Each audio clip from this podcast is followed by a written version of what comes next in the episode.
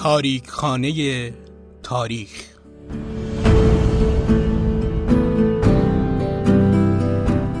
در تاریک خانه تاریخ عکس هایی از تاریخ دیروز و امروز رو ظاهر می کنیم و برای شما شرح میدیم.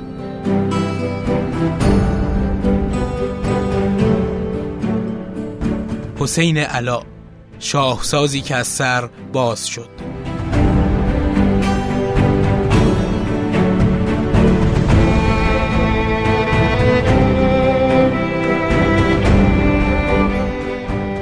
سلام. من محمد نازمی هستم و شما نهمین قسمت از پادکست تاریخانی تاریخ رو میشنوید. این پادکست رو با کمک دوستان عزیزم مشتبا شهرآبادی و الیاس گرجی آماده کردیم که امیدوارم مورد توجهتون قرار بگیره. پادکست تاریخانی تاریخ رو می‌تونید تو پلتفرم صوتی و اپلیکیشن شنوتو بشنوید یا از طریق جستجو تو بقیه اپهای پادکست مثل آیتیونز، Castbox، Podcast Addict و Overcast شنونده ما باشید. این قسمت هم مثل گذشته از متنی که در سایت تاریخ ایرانی به قلم عباس میلانی کار شده و مترجم متن هم بهرنگ رجبی هست استفاده کردیم تا برای شما همراهان خوبمون از حسین علا صحبت کنیم. سیاستمدار ایرانی که توی دو دوره‌ی مهم و بحرانی تاریخ معاصر ایران به مقام نخست وزیری رسید.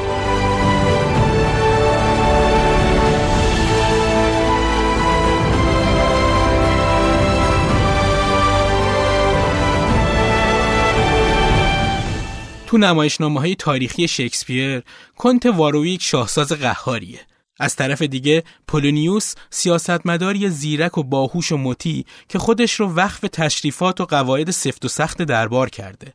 تو عرصه سیاست ایران بعد از جنگ خبری از نبرد بر سر قدرت نبود.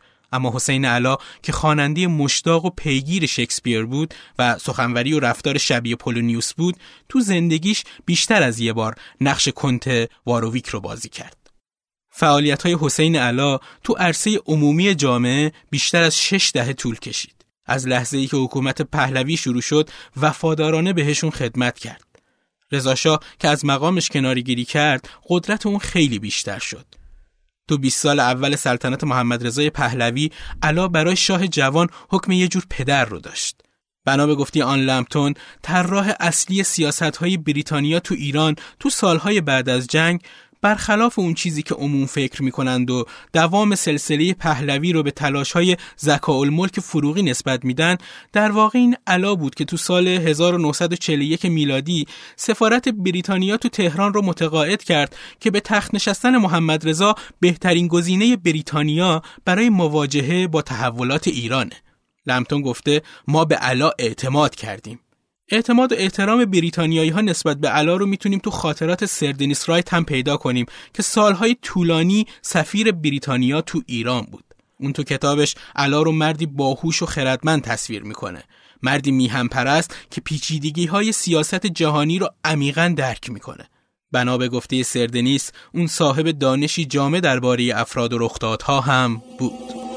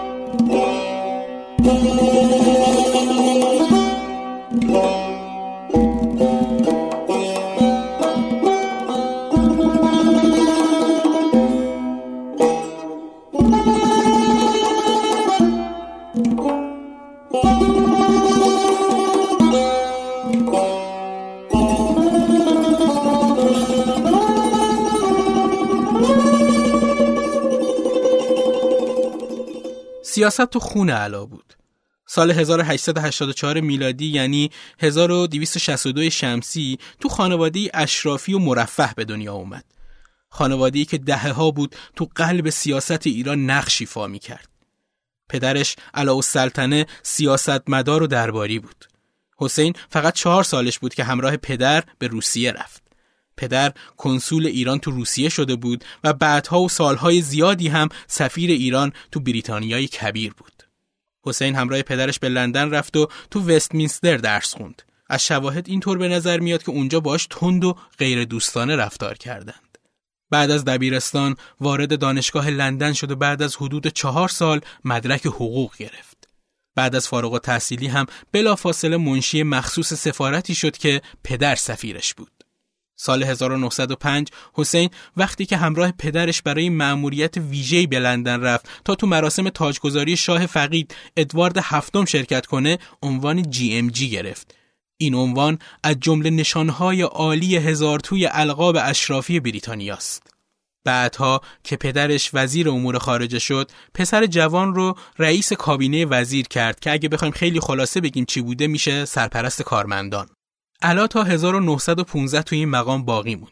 در حالی که قبل از این سال 1915 پدرش از وزارت استعفا داده بود.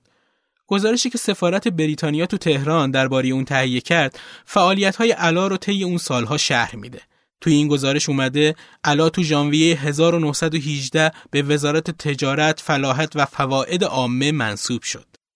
علا با سر چارلز مارلینگ وزیر والا حضرت از 1915 تا 1916 رابطه بدی داشت و همین باعث شده بود که مدام از طریق برادرش که اون زمان وزیر مختار ایران تو لندن بود گلهاش رو به دفتر امور بین الملل دولت بریتانیا منتقل کنه.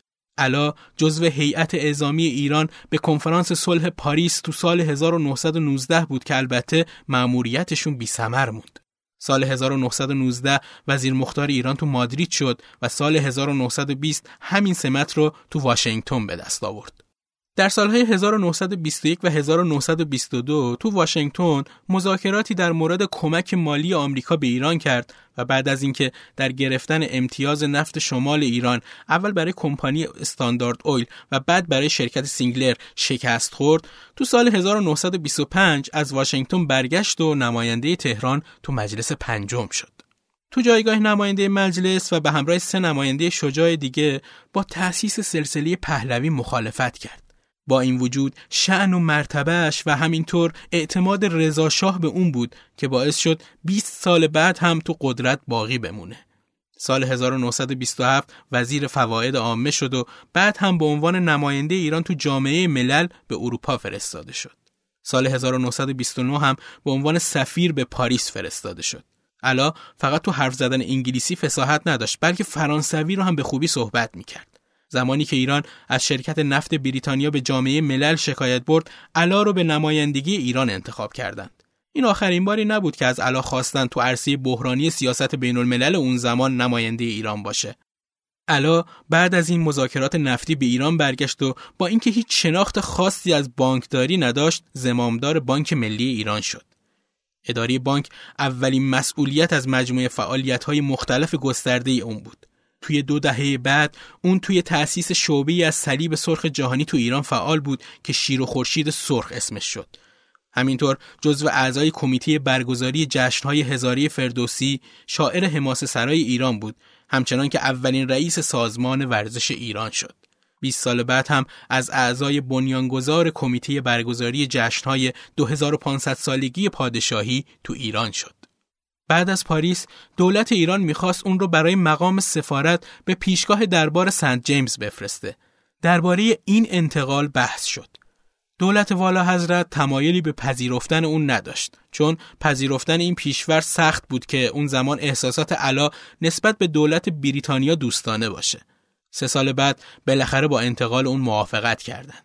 بعد از دو سال به تهران برگشت و بعد از مدت کوتاهی مسئولیت وزارت بازرگانی دو سال آخر سلطنت رضاشاه رو بدون هیچ مسئولیت رسمی گذرون.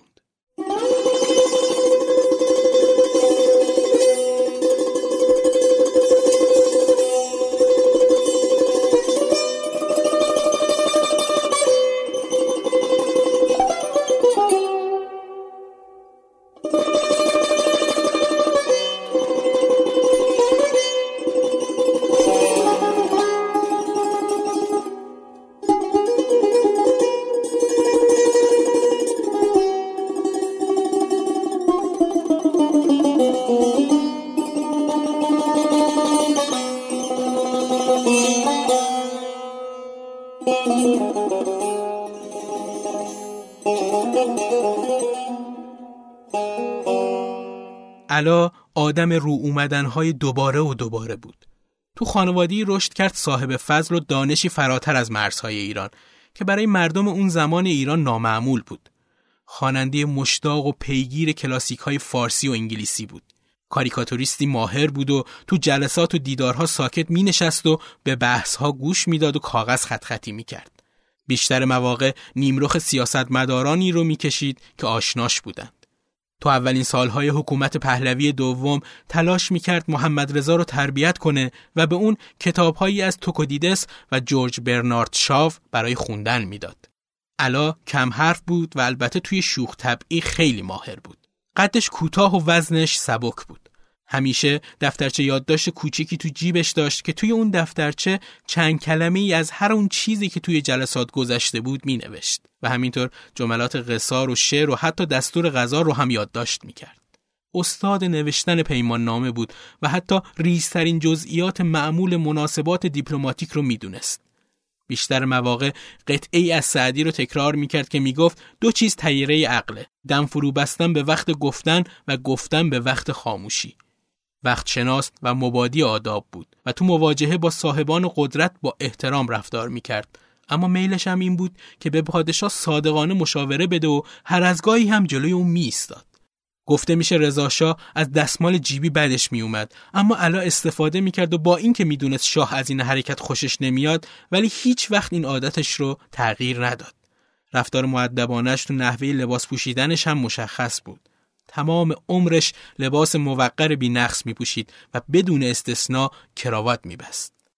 گفته می‌شد سرکرده یکی از لوژهای فراماسونری به نام مهر هست.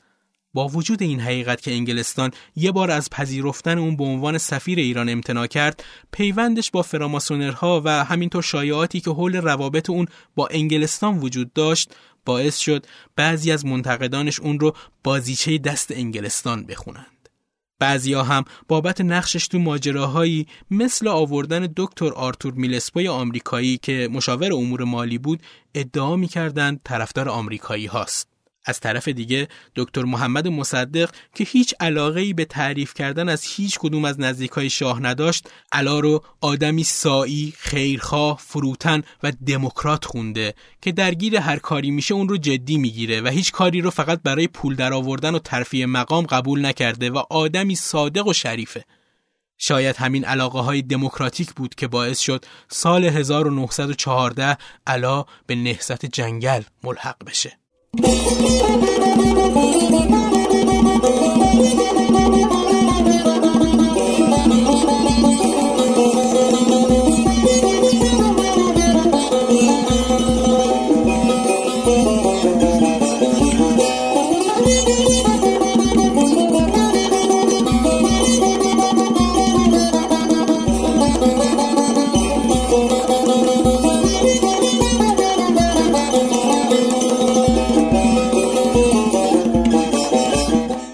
تو ژوئیه 1927 با رقیه قراگوزلو ازدواج کرد. زنی که ثروتمند بود و شخصیت محکم و قوی داشت. اون یکی از اولین زنهای نسلش بود که هجاب رو کنار گذاشت.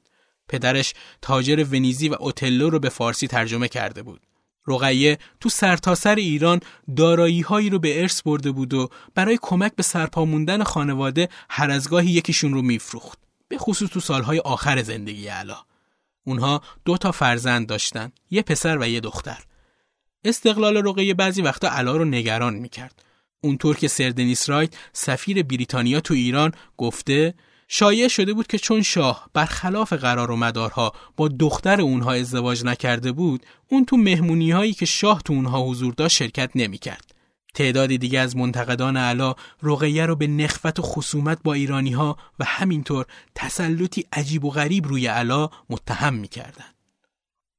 بعد از جنگ وقتی محمد رضا روی تخت شاهی نشست علا وزیر دربار شد. طی 20 سال بعدش علا تو خیلی از روزهای بحرانی حکومت شاه کنار دست اون یا همونطور که خودش تو نامی به سردنیس رایت نوشت مثل دست راست شاه خدمت کرد. اوت 1945 به ایالات متحده فرستاده شد و اونجا نقش خیلی مهمی تو متقاعد کردن سازمان ملل برای مذاکره درباره اشغال ایران توسط شوروی رو داشت. سخنرانی مشهوری داشت و از طرف ایران علیه دولت متجاوز شوروی اقامه دعوا کرد. وقتی به دیدار رئیس جمهور آمریکا هری ترومن رفت تا استوارنامهش رو تقدیم کنه گفت تو این وضعیت خطیر فقط کشور شما می‌تونه ما رو نجات بده. روز قبل از بررسی پرونده تو شورای امنیت سفارت بریتانیا تو تهران دولت ایران رو مجبور کرد متنی خطاب به علا بنویسه و به اون دستور بده شکایت ایران رو پس بگیره.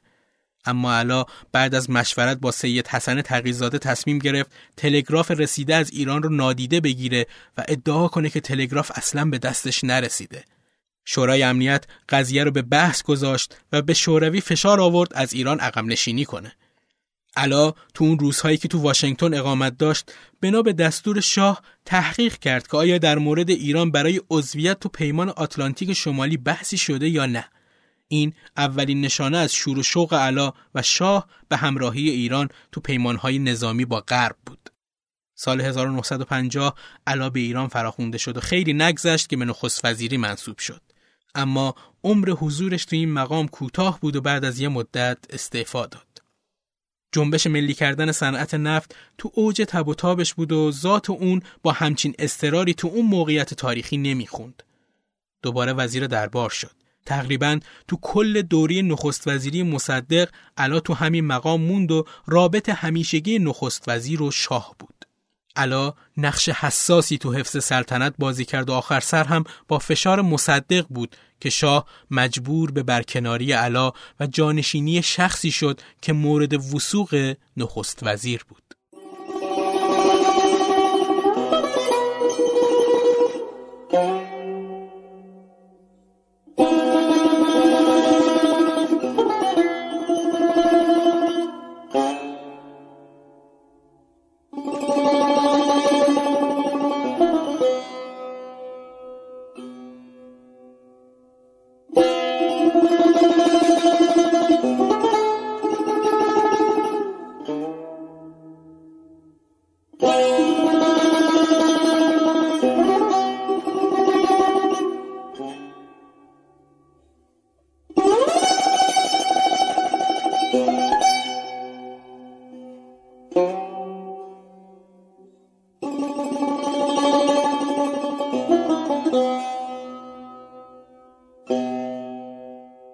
محض اینکه شاه به کشور برگشت، علا هم دوباره به مقام سابقش رسید.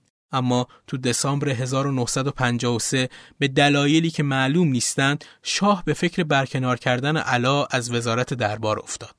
قبل از اینکه اقدامی کنه با سفارت بریتانیا تماس گرفت و پرسید که اگه اون وزیر دربار حسین علا رو برکنار کنه دولت اولیا حضرت ملکه این رو رفتاری غیر دوستانی تلقی می‌کنه یا نه مسئول سفارت اینطور گفته که از این سوال واقعا شگفت زده شده و جواب داده سرنوشت وزیر دربار مسئله داخلی مربوط به ایرانه.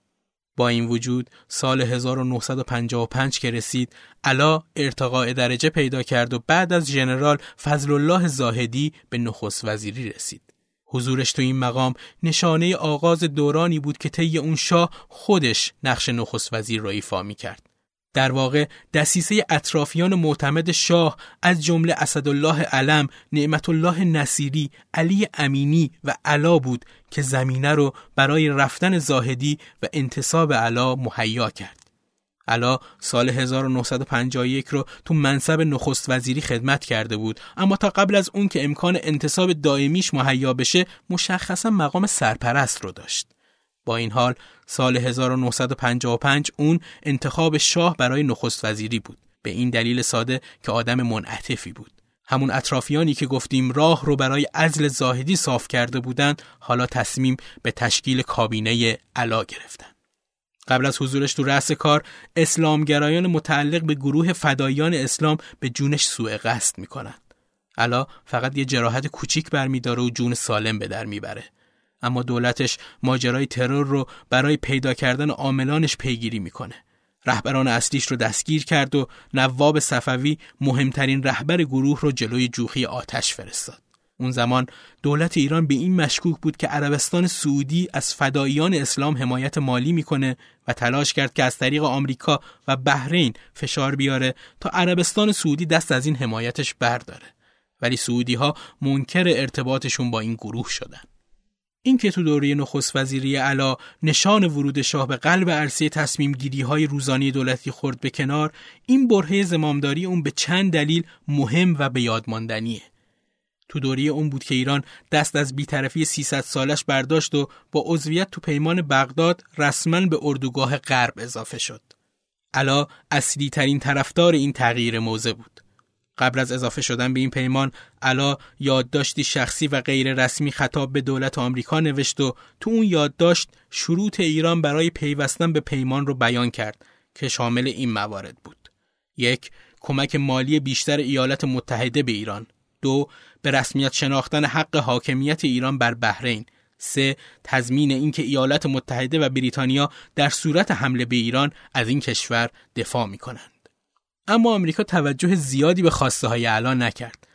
وزارت امور خارجه آمریکا به سفارتش تو تهران دستور داد به ایران توضیح بده که عضویتش تو پیمان بغداد نباید لطف کردن به ایالات متحده تلقی بشه. دو سال از نخست وزیری الان نگذشته بود که ازش خواستن استعفا بده. تو آوریل 1957 دولت ایالات متحده فرستادی مخصوص به ایران و کشورهای دیگه منطقه فرستاد تا خط مشی تازه آیزنهاور رو براشون تشریح کنه. وقتی این فرستاده به واشنگتن برگشت ارزیابیش از اوضاع ایران کاملا بدبینانه بود.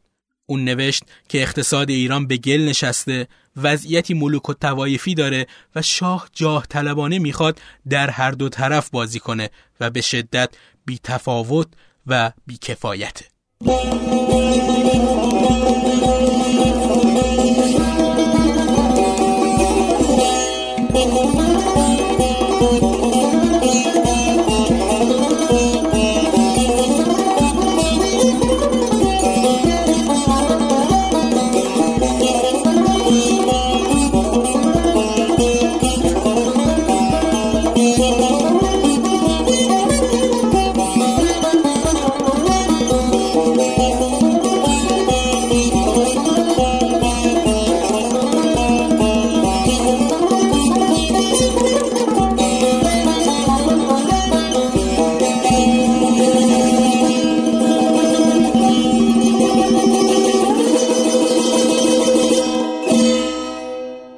استعفای علا از نخست وزیری به معنای خروج اون از فضای سیاست نبود. علا دوباره به وزارت دربار برگشت. مقامی که اون زمان دیگه یه جورایی میراسی خانوادگی به نظر می اومد. علا تو اون زمان هم توی بیشتر تصمیم گیری های مهم نقش داشت. سال 1959 که شاه دعوتی به شدت سری و محرمانه از یه هیئت نمایندگان بلند مرتبه روس به تهران برای مذاکره در مورد پیمان عدم تجاوز کرد علا یکی از ستا مقام ایرانی مذاکره کننده بود که سعی کردند کمک بریتانیا و آمریکا رو برای منصرف کردن شاه از پیگیری چنین سیاستی به دست بیارن. وقتی دنیس رایت برای ابلاغ پیام محکم و قاطع آمریکا خطاب به شاه پا به تهران گذاشت علا به اون اصرار کرد خیلی رک و سرراست با شاه حرف بزنه چون خودش نمی‌تونه روی شاه تأثیر زیادی بذاره. همون روز علا به انگلیسی ها خبر میده که روزها رسیدن. کاری که دنیس رایت اون رو عملی شجاعانه دونسته. خیلی معلوم نیست علاوه اون دوتا مقام دیگه خبرچین بودن یا داشتن بخشی از نقشه شاه رو برای فشار آوردن به غرب بابت گرفتن تسلیحات نظامی بیشتر اجرا می‌کردند. اما اگه همه دانسته هامون از علا و رابطه ای که با شاه داشت رو کنار هم بذاریم این طور به نظر می‌رسه که اون مهره بازی شاه بود. علا زمانهایی تو زندگی خصوصی شاه هم نقش داشت. شاه که از همسر دومش سریا طلاق می‌گیره علا درگیر دسیسه ها و وسوسه های زیادی برای ازدواج مجدد شاه شد. خانواده های ایرانی زیادی بودن که امید داشتند شاه با دخترشون ازدواج کنه. تا جایی که به علا مربوط می‌شد شاه برای ازدواج به خانواده های سلطنتی اروپا چشم داشت. عروسی که مادر شاه آینده بشه و به سلطنتش هم مشروعیت بده. اولین تلاش علا پرسجو از بریتانیایی ها در مورد شاهزاده آم بود. این تقاضا هیچ وقت از محدودی دیوارهای سفارت بالاتر نرفت و به گفته سردنیس رایت درخواستی بود نشدنی. علا تو دومین تلاشش که جدیتر هم بود ایتالیا را هدف گرفت. علا برآورد صادقانه جالبی از هزینه ها و فایده های سیاسی ازدواج اینچنینی رو به شاه ارائه کرد. این گزارش علا از وضعیت دربار نیشدار و خردگیرانه است. علا نوشت تأثیر خبر ورود پرنس ویکتور امانوئل به تهران و احتمال وصلت شاه با خواهر معظم الله در میان نمایندگان سیاسی خارج یکسان نبود. بعضیها خیلی تعجب کرده باور نمی کنند که چنین چیزی امکان داشته باشد.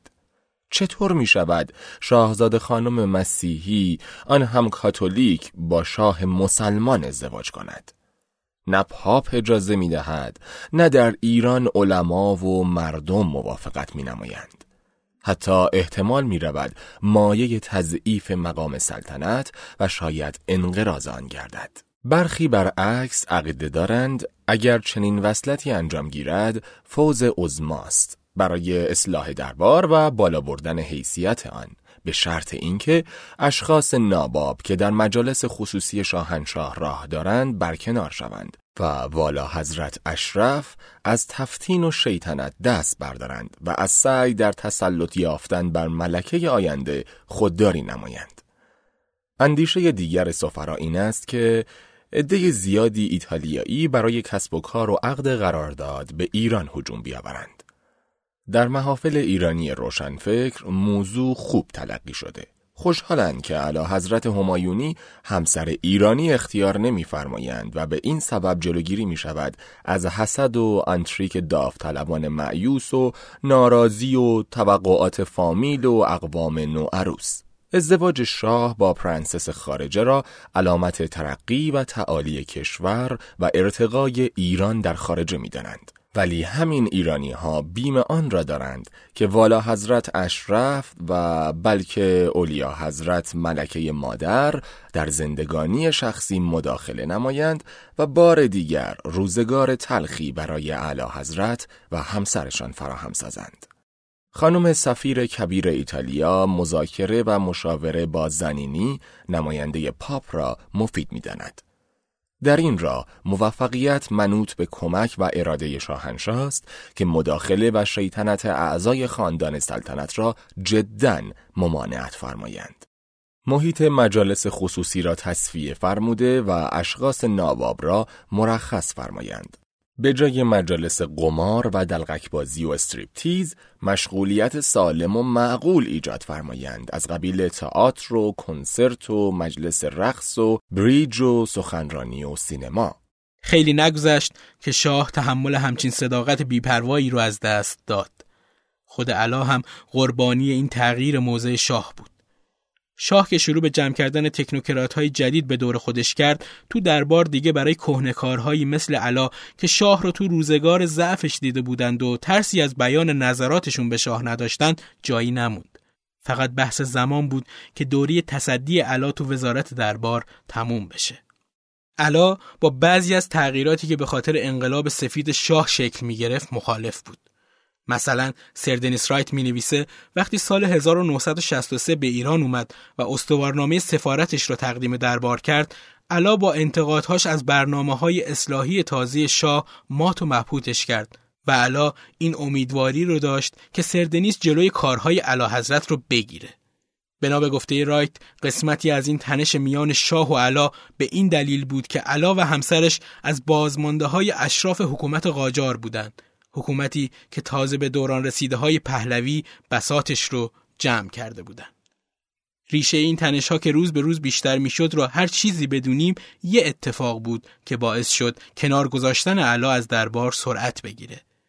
جمع کردن تعدادی از رجال سیاسی قدیمی توسط علا تو جلسه ای به تاریخ پنجم جوان 1963 قبل از این جلسه دولت از نظامیا برای سرکوب شورش هوادارای آیت الله خمینی استفاده کرده بود و علا از چهار نفر دعوت کرد تا توی این جلسه هم فکری کنن که چه کار باید کنن. حداقل یکی از مهمونهایی که به این جلسه دعوت شده بود خبر این دیدار رو به شاه داد. جدای این بعد از بحثایی که بین این جمع پنج نفره انجام شد علا به همراه دست کم یکی دیگه از مهمونها به دیدن شاه رفت و پیشنهاد کرد دولت علم برکنار و یه دولت آشتی ملی جانشینش بشه. بنا به گفته شاه اونا حتی سر شاه داد زدن. شاه به هشدارهای اونا اعتنایی نکرد و از اونها خواست که از دفترش بیرون برن و به علم هم دستور داد دستگیرشون کنه. اما علم ترجیح داد این دستور شاه که وقت عصبانیتش صادر شده بود رو اجرا نکنه. اما چند روز بعد از این دیدار خسمانه شاه به مقام آمریکایی گفت می‌خواد از شر علا و امثال اون خلاص بشه. گفت اونا نمی‌تونن خودشون رو با سرعت تغییرات هماهنگ کنند. زمان زیادی از دیدار تو دفتر شاه نگذشته بود که از دربار به علا تلفن کردند و گفتند دیگه اونجا جایی نداره و نباید سر کار بیاد. هم اون و هم همسرش از این رفتار گله کردند. الا تو نامه‌ای به سردنیس رایت نوشت بعد از بیش از 20 سال خدمت مداوم همچون دست راست شاهنشاه حالا دیگر وقتش است این پیرمرد هشتاد ساله شغلی سبکتر اختیار کند و فراغت بیشتری داشته باشد. در این روزهای انقلابی قوانین مادها و پارسیان هم دیگر نمی توانند پا بر جا و بی تغییر بمانند. الان واقعش این است که مردم دارند تغییراتی ریشه‌ای و بنیادی از سر میگذرانند. این نامه سندی از فضل و بزرگی مشهور علا استادیش تو زبانهای فرانسه و انگلیسی و شوخ طبعی و تنز ظریفش بعد از اینکه دوره وزارت درباری علا با این ماجرای شگفتانگیز تموم میشه شاه علا رو به عضویت تو مجلس سنا منصوب می‌کنه. اما اون زمان دیگه پیر و خسته بود و مقام سناتوریش هم خیلی طول نکشید. علا یک شنبه چهاردهم ژوئیه 1964 یعنی 23 تیر ماه 1343 تو خونش از دنیا میره. 82 سال داشت و بیشتر از 6 دهه رو تو رأس حرم قدرت ایران گذرونده بود.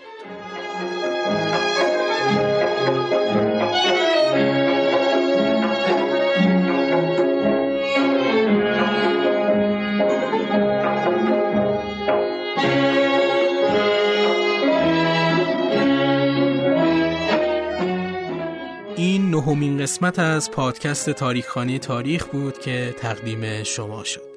شما می‌تونید ما رو تو پلتفرم صوتی و اپلیکیشن شنوتو همینطور تو سایر اپهای پادکست دنبال کنید. همینطور می‌تونید از طریق توییتر با ما در ارتباط باشید. آیدی ما در توییتر T underline تاریخ است. ممنون از اینکه همراه ما بودید. روز و روزگارتون خوش.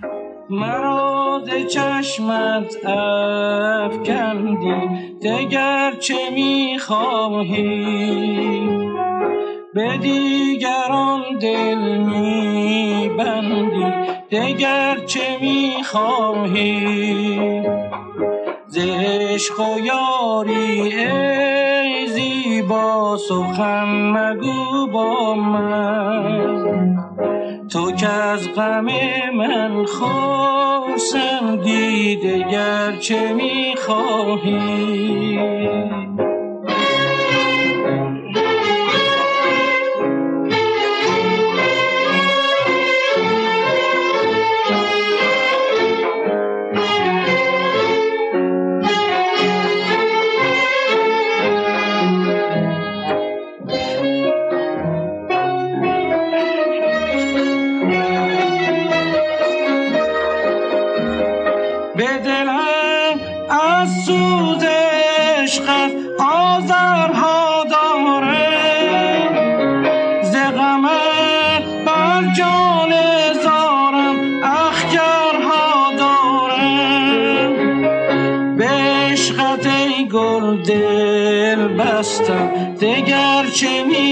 می‌خواهی من از تو پیمان بشکستم دگر چه می‌خواهی